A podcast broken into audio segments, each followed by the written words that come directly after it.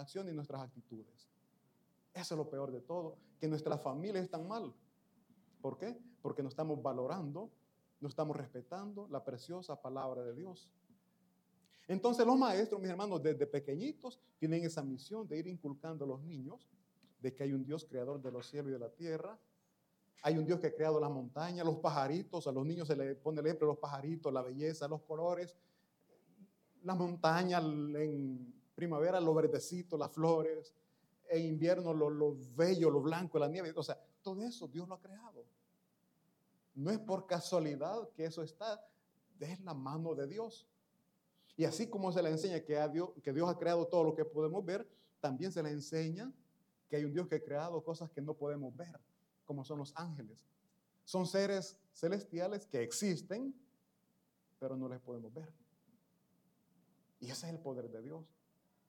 Y así como los ángeles existen, así como los ángeles tienen vida, también nosotros, los seres humanos, después de la muerte de nuestra vida terrenal, vamos a tener una vida espiritual. A los niños se les enseña todo esto, pero les digo, es una, es una lucha, porque en la escuela les hacen ver lo contrario. Pero la palabra de Dios, a medida que ellos van creciendo, la palabra de Dios les va confirmando, les va dando una, les va dando una certeza que lo que ellos han aprendido de pequeño no es un cuento, no es una fábula, sino que es algo real. A través de la palabra de Dios nosotros podemos ver cómo Dios hizo ver a Eliseo cuando estaban rodeados de, los enemigos y, el, el, siervo, el sirviente de, de este profeta tenía miedo y Eliseo oró para que los ojos de su siervo, de su sirviente, se abrieran y pudiera ver lo maravilloso fue que este siervo vio que todo alrededor de ellos estaban rodeados de ángeles, de un ejército de ángeles, seres celestiales, los ángeles. Eso sucede en nuestra vida. Estamos rodeados de la protección divina, pero que nuestros ojos carnales no lo permiten ver. Pero lo sabemos porque tenemos fe. Y la fe, siempre lo hemos dicho, la fe es creer en aquellas cosas que no vemos, pero que Dios lo ha prometido. Entonces, mis hermanos, así como los niños aprenden, también nosotros estamos aprendiendo de la preciosa palabra de Dios. Un buen maestro, mis hermanos, enseña con el ejemplo. Un buen maestro enseña con el ejemplo. De pequeño, bueno, quizás estaba haciendo yo un cuarto, quinto grado, no me recuerdo bien, en la escuela. Cuando uno, para, para uno, para un niño, el maestro es un personaje excelente, correcto y que lo que enseña vive. ¿Qué desilusión nos llevamos cuando nos damos cuenta que no es así? Yo le, ya le comentó esta experiencia, mis hermanos, que bueno, donde yo vivía era un pueblo pequeño, el transporte no era tan fluido, el último bus que salía de mi pueblo hacia la capital era a las 4 de la tarde, las clases nosotros las recibíamos hasta las 5, por lo tanto él se quedaba sin transporte, tenía que quedarse en el pueblo. Pasaron los días, los meses y se hizo de amigos, de amistades, de su misma edad. Obviamente yo conocía al maestro, el personaje de la escuela, pero obviamente él tenía su vida privada, su vida particular. Y una ocasión yo iba pasando donde él estaba reunido con sus amigos y escuché que él usó una palabra que todo maestro corrige. Dice, no, eso no se dice. Eso no está bien. Y él entre amigos dijo esa palabra. Y yo, el profesor, mi maestro, dijo eso. Miren mis hermanos, esa imagen que yo tenía de él cayó. Cayó. ¿Por qué? porque él me estaba aconsejando, o no a mí, a la escuela, a los niños nos aconsejaba, pero el ejemplo que él estaba dando, en la escuela era un buen ejemplo, pero fuera de la escuela, les digo, a mí me sorprendió y, ay, el maestro. Eso sucede muchas veces en las iglesias, mis hermanos. Nosotros aquí parecemos angelitos, ¿verdad? Yo le bendiga, hermano, entre esposos. Mi amor, ¿vas a, tomar cafecito? Mi amor, aquí. Pero saliendo de aquí, cambian las cosas, ¿verdad? Alguien dijo, y, y mi hermano, lo triste es que los niños están viendo nuestras actitudes, están viendo el ejemplo que nosotros estamos dando. Lo que nosotros enseñamos con las palabras, lo votamos con el ejemplo que estamos dando. Los papás, ¿verdad? Tenés que venir temprano, después de las 10 de la noche no te quiero acá, tenés que estar aquí a la hora. ¿Y el papá a qué hora llega? A las 6, ¿verdad? pero de la mañana, no, no de la tarde. Todo el año estuvo fuera. ¿Qué ejemplo está dando? Hijo, usted no tiene que tomar bebidas embriagantes, bebidas alcohólicas, porque eso es destructivo. ¿Y el papá cómo llega? Llega de madrugada porque no quiere que lo vean, ¿verdad? Mis hermanos, nosotros como padres de familia somos maestros de nuestros hijos. Somos maestros. Y tengamos cuidado de qué es lo que estamos enseñando y cómo lo estamos enseñando. Eh, entonces, mis hermanos, dice el versículo 12 y 13 de, de Juan. Dice, así que después que les, oigan bien, después que le hubo lavado los pies, Jesucristo, Dios, lavó los pies a sus discípulos. Después que hubo lavado los pies, tomó su manto, volvió a la mesa y les dijo, ¿sabéis, los que, ¿sabéis lo que he hecho? Esa pregunta la hago a ustedes. ¿Sabemos lo que Jesús había hecho? Él tomó una toalla, una vasija con agua, digámoslo así, un recipiente con agua, le lavó los pies, le secó los pies y volvió a la mesa. Ah, sí, le lavó los pies. Pero ¿qué estaba haciendo con eso? ¿Cuál era el propósito de lavar los pies de sus discípulos? ¿Cuál era la intención? ¿Qué buscaba con eso? Recordemos que Él es un maestro. Y Él no dijo solamente hagan, no aconsejó, no dijo solo palabras. Él lo enseñó, Él lo vivió. Por lo tanto, si Él lo hizo, tenemos un buen maestro que nos dio la enseñanza con el ejemplo hecho. Algo realizado, no solo dicho. Nosotros lo decimos, pero no lo realizamos, ¿verdad? Anda a la iglesia. ¿Y los papás dónde se quedan? Al niño lo mandan a la iglesia. Pero el niño ¿dónde quedó? Perdón, los papás ¿dónde quedaron? Ejemplo. Amor, prepárate, cambiate vamos a ir a la iglesia. Y venimos todos en familia. Qué bonito es, mi hermano. Dar el ejemplo y no solamente darle la orden. El lavar los pies, mis hermanos, era un acto de cortesía. Como cuando, en este tiempo ya todos vamos bien bañaditos, bien lavaditos y todo. Pero en el tiempo de nuestro Señor Jesucristo, ellos no había, no había transporte, ellos se movilizaban a pie. Ellos usaban sandalias. Entonces los pies, eh, las calles no eran pavimentadas como ahora, eran, eran, calles polvosas. Imaginemos, no sé si ustedes han vivido en algún pueblo, yo he vivido en un pueblo, mi hermano, donde las calles es tremendo. Ahorita viene en mente cuando uno va en los pick-up, porque ni hay buses constantes, uno va en pick-up, pasa otro a la par, a mi hermano. Si uno queda blanquito, no del susto, porque uno, no, es del polvo. En este caso, mis hermanos, cuando Jesús se transportaba con sus discípulos, se, se movilizaba, perdón, lo hacía a pie y sus, sus pies se llenaban de polvo. Y no solo eso, sino que todo ello. Entonces, la, persona que invitaba, le invitaba a sus casas, tenía un sirviente que estaba disponible, estaba propio, dispuesto, o ya tenía la, la indicación de cuando los invitados llegaran, llegaban, este sirviente, este siervo se dedicaba, se, se encargaba de lavar los pies a los invitados. Lo hacían por cortesía. En este caso, mis hermanos, cuando Jesucristo, Jesús le lava los pies a sus discípulos, fue antes de la Pascua. Recordemos que él dijo dónde lo iban a celebrar y allí no había quien les estaba esperando. Todos llegan, se sientan a la mesa y los pies como los tenían. Ninguno de sus discípulos se dignó en decir, Jesús, te voy a lavar los pies. Mucho menos entre discípulos. ¿Por qué? Porque al hacer eso como que se estaban sintiendo inferior que sus hermanos, que sus discípulos, que, los discípulos. Nadie lo hizo.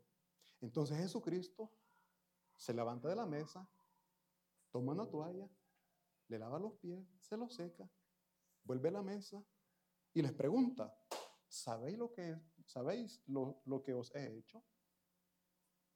Les he enseñado a ponerse al servicio de sus hermanos. Él no les dijo, Pedro, Juan, lávale los pies, lavando los pies a todos. No, él lo hizo. El ejemplo. Y este ejemplo, mi hermanos, hizo un gran cambio. Recordemos que los discípulos eran personas como nosotros vanidosos, orgullosos, enojados, pleitistas, cada quien auto, autoexamínese y sepa y entienda lo que es, cómo es. Así eran también ellos. Así eran también ellos. Pero con este ejemplo que Jesucristo dio, mis hermanos, hizo un cambio, poniendo en ellos o haciendo ese cambio, haciéndoles personas humildes. ¿Cuántos humildes vemos aquí, mis hermanos? La humildad es primeramente reconocer los errores que estamos cometiendo, aceptarlo, porque muchas veces estamos equivocados, pero no, no, yo no, no, no, no. Vos tenés que cambiar, no, yo estoy bien. Orgullo, orgullo. Aceptemos, seamos humildes, reconozcamos nuestros errores, mi hermano. Entonces dice la palabra de Dios que a través de ese, de ese ejemplo que él dio, su equipo, su grupo de trabajo con el que él andaba, tuvo un cambio. Fueron, fueron transformados a unas personas humildes. Y eso es lo que Dios pide en nosotros, humildad, mansedumbre y obediencia. Pero ¿qué cuesta eso, verdad? Óigame, un pequeño acto de Jesús hizo un gran cambio. Algo pequeño que usted puede hacer en su familia puede ser un gran cambio. Yo no me canso de decir, mis hermanos, cuando estamos discutiendo, quedémonos callados. Ese pequeño acto de quedarse callado va a mantener la paz en su hogar, en su familia. Pero si nos ponemos al igual, dime qué te diré. Uno de los dos a ir de casa porque ay, no aguanto más. Y no es eso lo que se busca. Dios pide que seamos familias unidas, que seamos iglesias unidas. ¿Por qué creen que muchos hermanos se van de la iglesia? por falta de humildad. A mí ahí ni me saludaron. ¿Qué voy a ir hacer? ¿Qué hermandad, qué hermandad hay ahí? ¿Qué unidad hay ahí?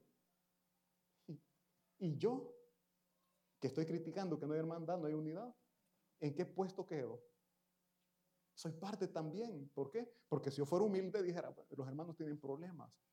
Ellos son arrogantes, son orgullosos, no me saludan, pero está bien, yo no importa, yo voy a seguir llegando. Dios me manda a ser humilde. Pero como también somos orgullosos, hay un dicho de piedra con piedra chocan y cada quien sale por su lado. No, mi hermano, seamos humildes. ¿Por qué? Porque la, repito, la humildad, la mansedumbre y la obediencia, Cristo la vino a enseñar. Él fue humillado. No se puso, dime que te diré, sí, yo soy Dios y no. Guardó silencio, dice la palabra de Dios. Llegó hasta la cruz y guardó silencio. Nosotros no podemos, ¿verdad? Dice la palabra de Dios, hablábamos el viernes, que Jesucristo nos enseñó que si nos dan una mejilla, que pongamos la otra. ¿Podemos, mi hermano? Esa sonrisa me hace entender que no. Ah, no, ¿qué, qué, qué, qué, quién es Él pues para tratarme así? ¿Quién es Él para hablarme así? No, yo no me dejo. Hay un dicho que yo he escuchado si me buscan por las buenas, soy bueno. Si me buscan por las malas, soy malo también. ¿Quién les enseñó eso? ¿Quién fue su maestro? ¿Quién fue el maestro que... Miren, aprender lo malo no cuesta. Lo bueno es difícil. La pregunta es, ¿qué estamos aprendiendo? ¿Tenemos un buen maestro o un mal maestro? ¿A qué maestro nos acercamos más? ¿Al que nos enseña las cosas del mundo o la que nos enseña las cosas de Jesús? ¿Qué es lo que más nosotros anhelamos aprender? ¿La palabra de Dios o lo que el mundo enseña? Y si las cosas las vamos a hacer, mis hermanos, las vamos a hacer con alegría. Que lo que hagamos nos produzca en el corazón satisfacción, gozo, alegría. Pero muchas veces le estamos ayudando al hermano, pero con, en el corazón, ay, que este hermano otra vez, le tengo que ayudar. Mejor no lo haga. De verdad, mejor no lo haga. Porque lo que nosotros hacemos tiene que ser de bendición, tiene que provocar en nuestros corazones gozo, alegría, felicidad. Y si lo que estamos haciendo no provoca gozo, mejor no lo haga porque se está amargando, se está quitando la vida usted solo. Veamos por favor Filipenses, no pierda, no pierda Juan. Veamos Filipenses 2, versículo 7, por favor.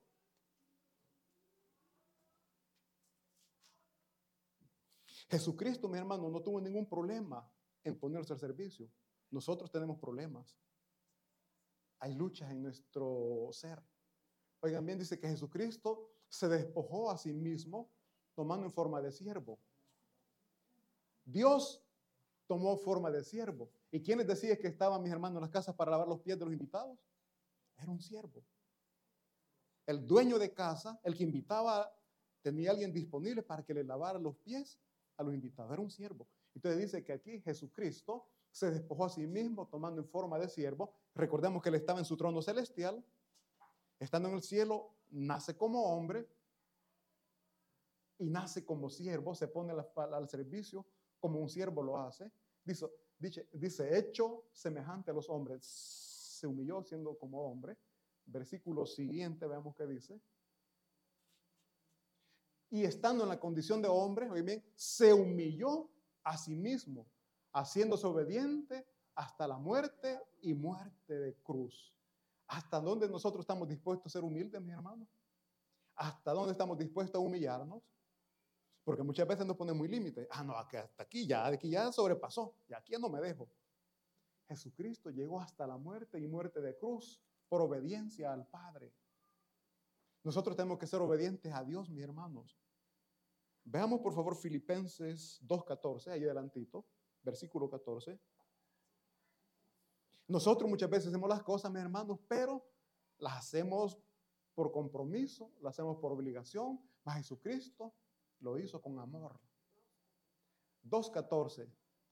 Esto nos, esto nos aconseja a nosotros para que hagamos las cosas y que lo que hagamos provoque, gozo en nuestro corazón. Dice, hacer todo sin... ¿Y nosotros cómo hacemos las cosas? Ah. Y dice, hacer, hacer todo sin murmuraciones y contienda. Nosotros lo hacemos murmurando y muchas veces hasta peleando. Contienda es pelear, discutir. Nosotros hacemos las cosas, pero... Y ahí dice que todo lo tenemos que hacer sin murmuración y sin estar peleando. Aquí nosotros tenemos un grupo de servidores que estamos para ayudar a nuestros hermanos de congregación. Pero muchas veces que decimos, ah, no, es que la hermana exagera, el que el hermano abusa. Estamos llamados para ser siervos como Cristo lo fue. Es que se están aprovechando, están abusando. ¿Qué estamos haciendo ahí? Murmurando. Dice que las cosas las tenemos que hacer sin murmuraciones y sin contienda. Hermano, tráigame la silla, por favor. Y usted que no tiene manos. Llévela usted, está joven, tiene fuerza. No, mi hermano. Allí nosotros podemos ver cuánto hemos crecido o madurado espiritualmente. ¿Estamos al servicio de Dios? ¿Está al servicio de Dios? No es solo decir, tráigame la silla.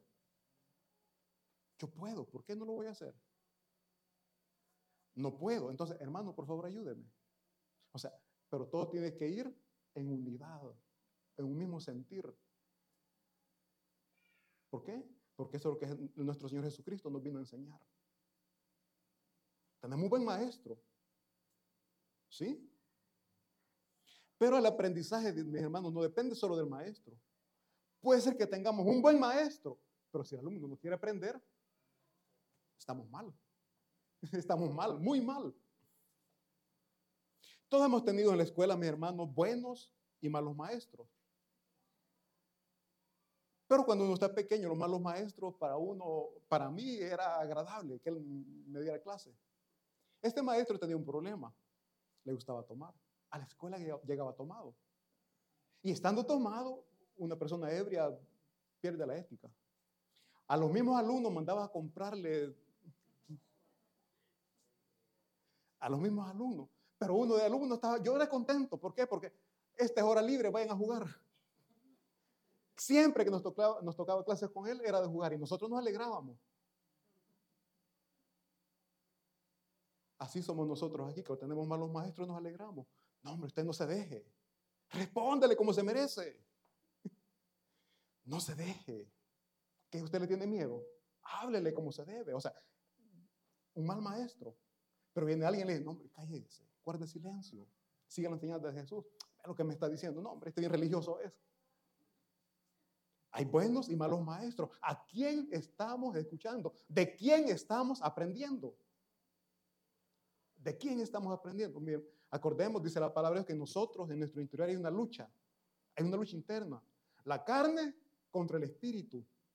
Dice la palabra que el espíritu está disponible, pero la carne. El espíritu está disponible, pero nuestra carne no. En nuestro interior sabemos que tenemos que guardar silencio, pero mi carne... ¿A quién estamos escuchando?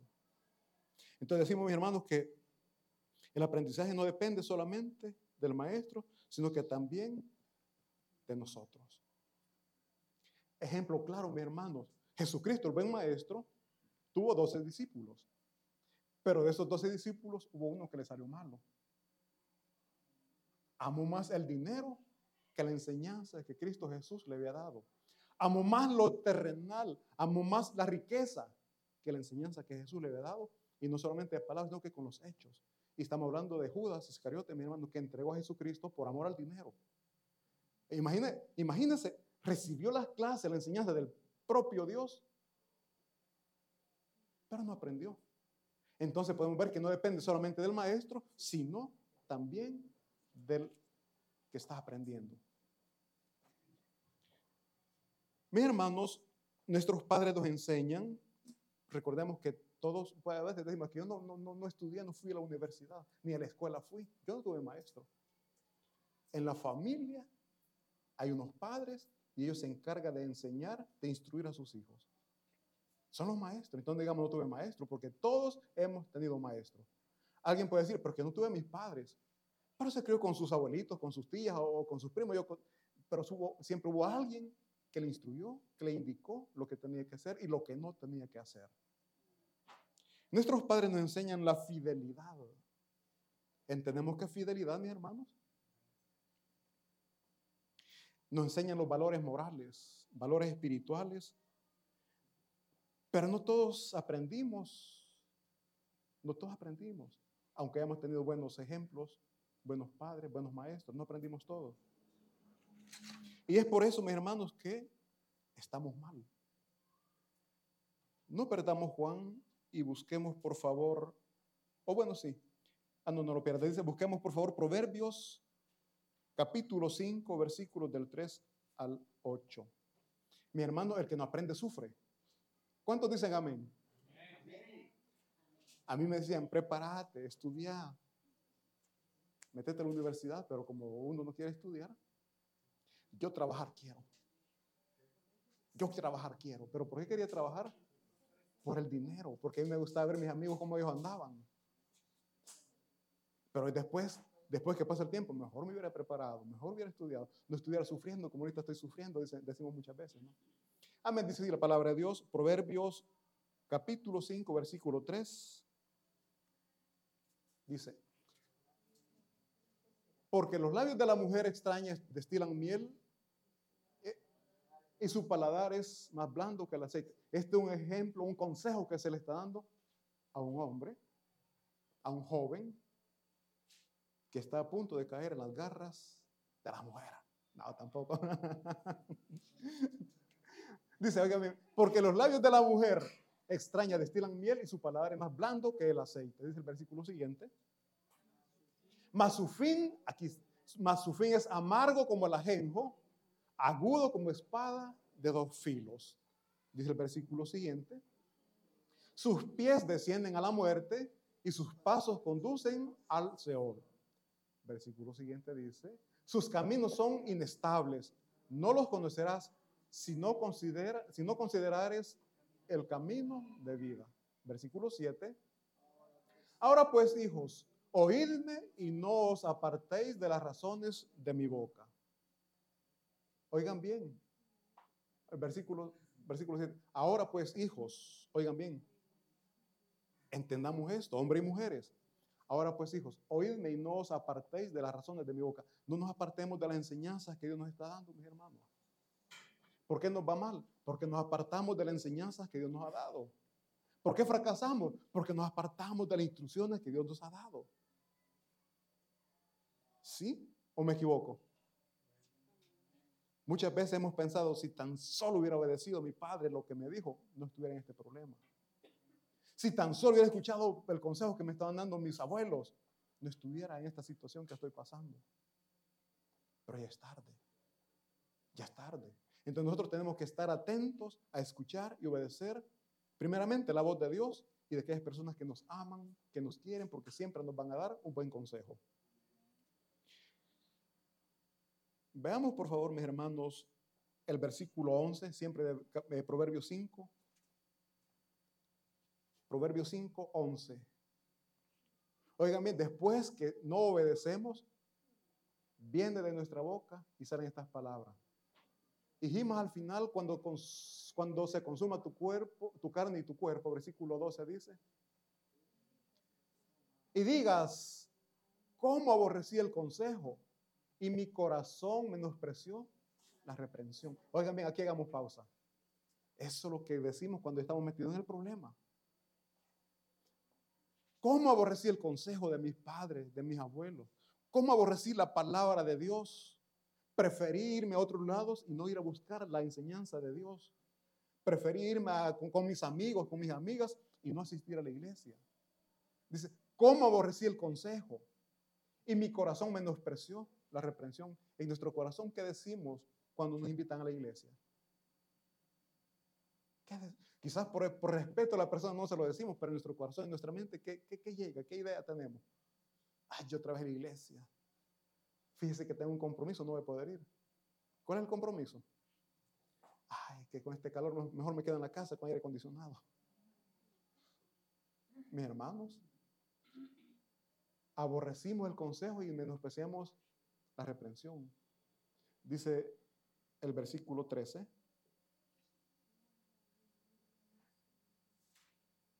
Oigan bien, no oí la voz de los que me instruían y a los que me enseñaban, no incliné mi oído. Hijos, tienen padres, oigan, obedezcan. ¿Por qué? Porque ellos quieren lo mejor para ustedes. Para que después no estén diciendo ustedes, como acá el proverbio dice, que nos estemos lamentando por los problemas en los cuales nosotros estamos viviendo.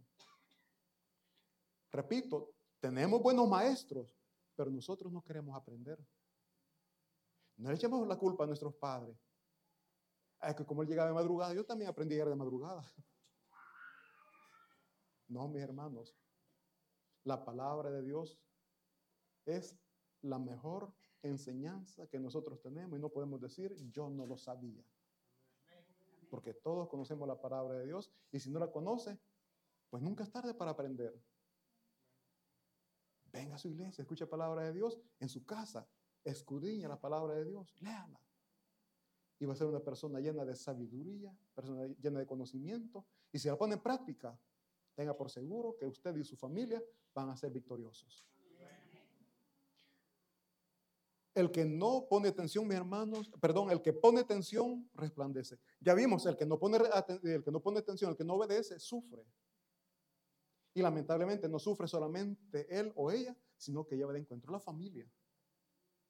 Un hijo que cae en los vicios hace llorar a los padres. Un padre que cae en los vicios hace llorar a la esposa y también a los hijos. La esposa que anda de loca es vergüenza de la esposa y de los hijos. Porque en este tiempo de todo se mira, hermano. De todo se ve. ¿Y por qué? Porque no nos sometemos a la enseñanza que nuestro Señor Jesucristo nos ha dado. Pero bien, veamos, dice, el que pone atención resplandece. Busquemos Daniel, por favor, Daniel capítulo 12, versículo 3. ¿Cuántos queremos resplandecer? ¿Cuántos queremos sobresalir? No para vanagloria humana, sino para que vean que tenemos un Dios que hace engrandecer o engrandece a los que lo obedecen. Daniel capítulo 12, versículo 3 dice, los entendidos, los que obedecen, resplandecerán como el resplandor del firmamento, y los que enseñan la justicia a la multitud como las estrellas a perpetua eternidad. Todos estamos llamados a resplandecer, a iluminar todos estamos llamados, mis hermanos, a hacer luz en esta sociedad oscura, en esta sociedad donde predomina el pecado.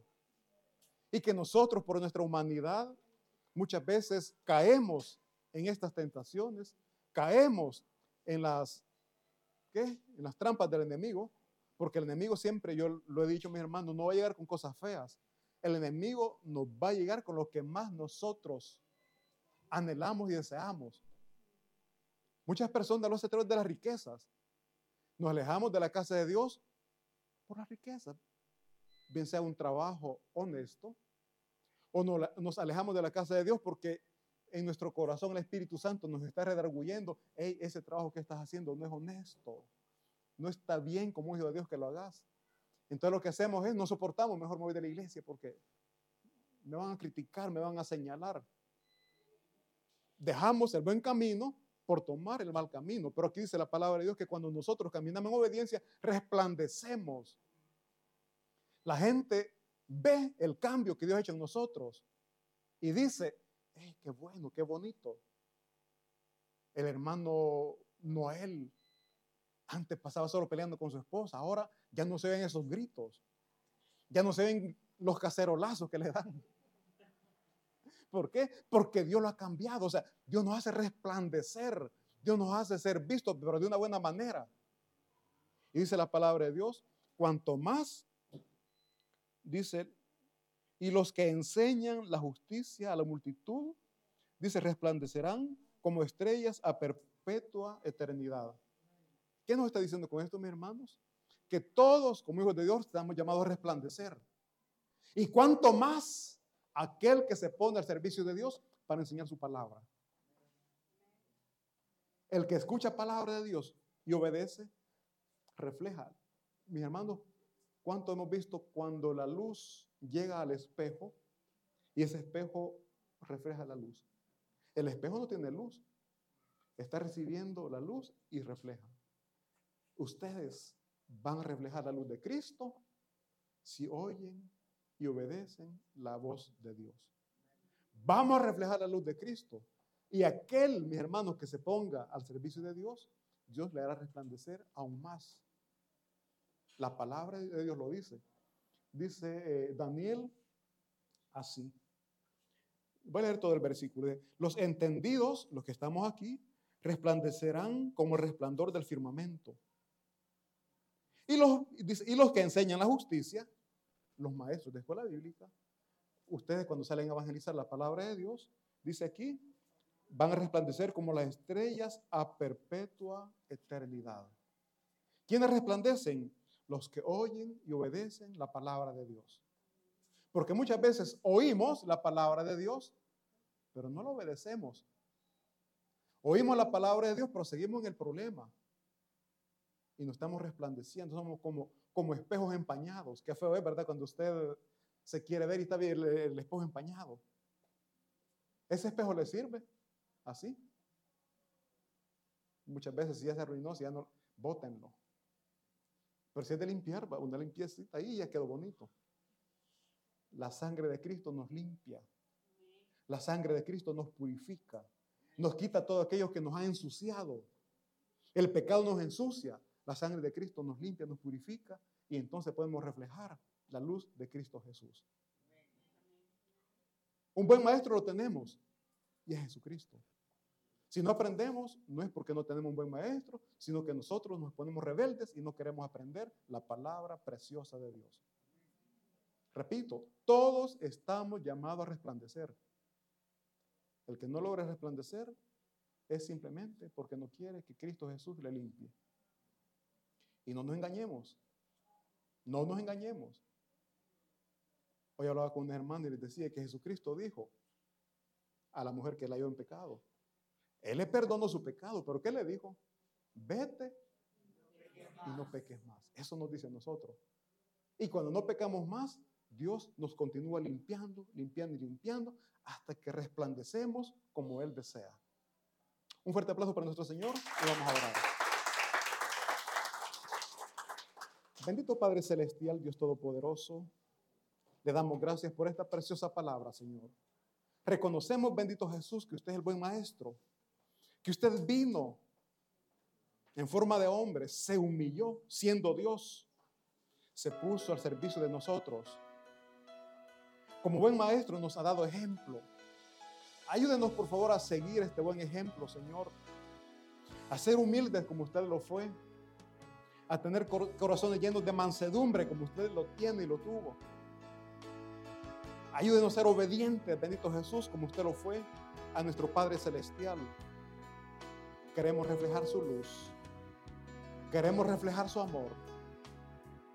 Suplicamos que esta palabra, Dios mío, no caiga en saco roto, que pueda caer en un corazón limpio, en un corazón puro, para que pueda nacer, crecer y dar frutos como la buena semilla. Señor, me uno a la oración de mis hermanos. Usted conoce sus necesidades. Usted conoce sus problemas, sus dificultades. Sea usted en su grande amor y misericordia, por favor, escuchando sus súplicas y respondiéndoles según su santa voluntad. Ayúdenos a reconocer que usted es el Dios Todopoderoso y que su voluntad en nuestras vidas es buena, agradable y perfecta que a pesar del problema que estamos viviendo, usted nunca nos ha dejado solos, usted no se ha separado de nosotros. Ayúdenos, Señor, a aprender de ese problema. Y lo que usted quiere, Señor, que aprendamos es humildad. Ayúdenos, Señor, por favor. Se lo rogamos y suplicamos en el nombre de Cristo Jesús. Amén. Mi hermano, y para terminar, por favor, nos ponemos de pie y nos despedimos cantando esta linda alabanza.